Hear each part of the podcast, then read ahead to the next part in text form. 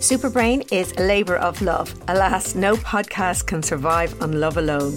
We don't have a sponsor, so we need your support for Superbrain to stay alive and kicking. You can make a one off donation by following the support this show link in the show or episode description.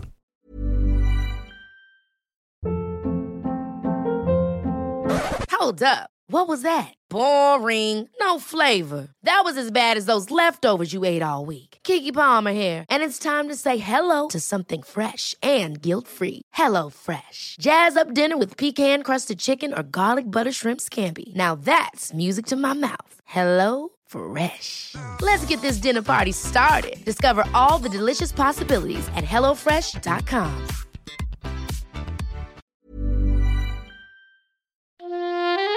Hello, and welcome to Superbrain, the podcast for everyone with a brain. My name is Sabina Brennan, and I firmly believe that one of the best ways to look after your mental health is to adopt a brain healthy lifestyle. This week is Mental Health Week, and the theme for 2021 is nature. During the long months of lockdown, many of us have found solace in nature. One of my top tips for boosting brain health is to spend time in nature. The pandemic has made many of us realise what are the things that matter most to us in life, and being nature, or at least being able to see or observe nature, are pretty much top of my list. I am lucky enough to live within walking distance of a beautiful beach, a bird sanctuary, and a UNESCO biosphere reserve. When I'm in my house, I get most pleasure looking out at the many birds that I feed and photograph, the trees within which my house is nestled, and my own small garden. I've always wished for a larger garden. Our house is really unique thanks to my involvement in the design process. I've lived here for 30 years and I am so attached to the house and to the memories it contains that I've always got a little knot of anxiety in my gut any time I thought of selling it. That is until the pandemic highlighted how much I hanker for a large garden and uninterrupted views of nature. So, when I found an amazing house that has both lake and mountain views from every window on an acre of land, I had no hesitation in putting my house on the market. Please keep your fingers crossed for me that I can sell my house and start my new adventure in nature. So, why are we so drawn to nature? And what can neuroscience tell us about the benefits that we feel when we spend time in nature? When I spend time in nature, I tend to be either exercising or losing myself in one of my favourite pastimes, photographing birds.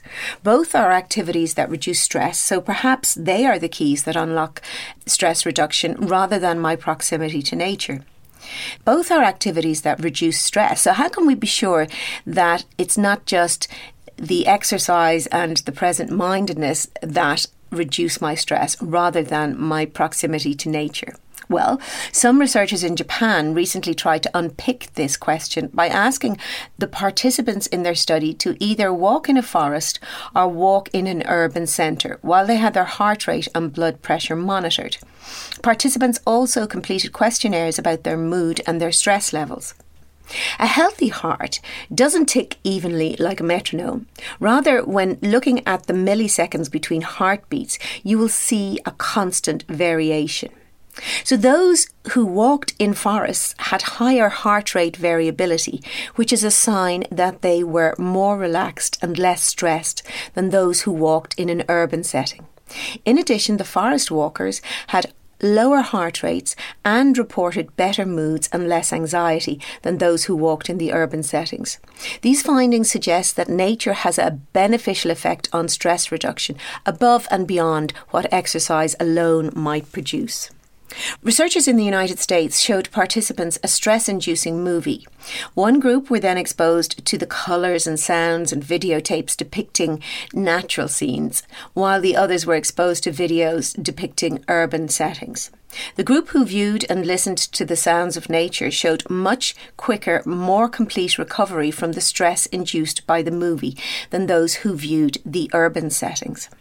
Researchers in Finland found that urban dwellers who strolled for as little as 20 minutes through an urban park or woodland reported significantly more stress relief than those who strolled in a city centre for the same time. These studies and others provide evidence that being in natural spaces somehow soothes us and relieves stress, which is critical for managing both brain health and mental health, since poorly managed chronic stress places your brain on high fear alert and shifts your thinking from reflective to reflexive, setting the stage for brain fog, anxiety, and depression. Nature impacts on our mood in other ways too. Researchers from Stanford University assigned participants to a 50 minute walk in either oak woodlands or along a four lane road. Before and after the walk, the participants were assessed on their emotional state and on cognitive measures, such as how well they could perform tasks requiring short term memory. Results showed that those who walked in nature experienced less anxiety, less rumination, which of course is associated with the onset of anxiety and depression, and less negative mood, as well as more positive emotions in comparison to the urban walkers. They also improved their performance on the memory tasks. Another study scanned the brains of participants who walked for an hour and a half in either a natural setting or an urban setting. Participants who walked in the natural setting showed increased activity in an area in the front part of the brain. This is important because deactivation of that specific area in the brain is associated with depression and anxiety. I can't tell you how alive walking along the beach makes me feel.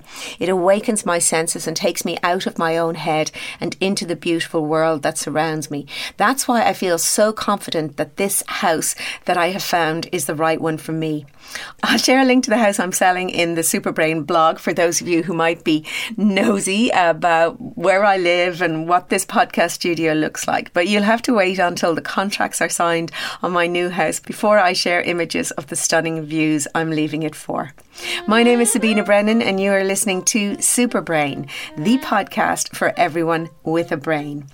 Please follow me on Instagram at Sabina underscore Brennan, where you'll actually find a video of the inside of my house and studio prepared by my auctioneer, who I think fell in love with my house, as one of my friends said. I think your auctioneer wants to live in your house.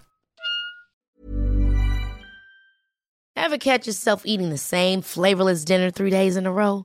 Dreaming of something better? Well, HelloFresh is your guilt free dream come true, baby. It's me, Keke Palmer.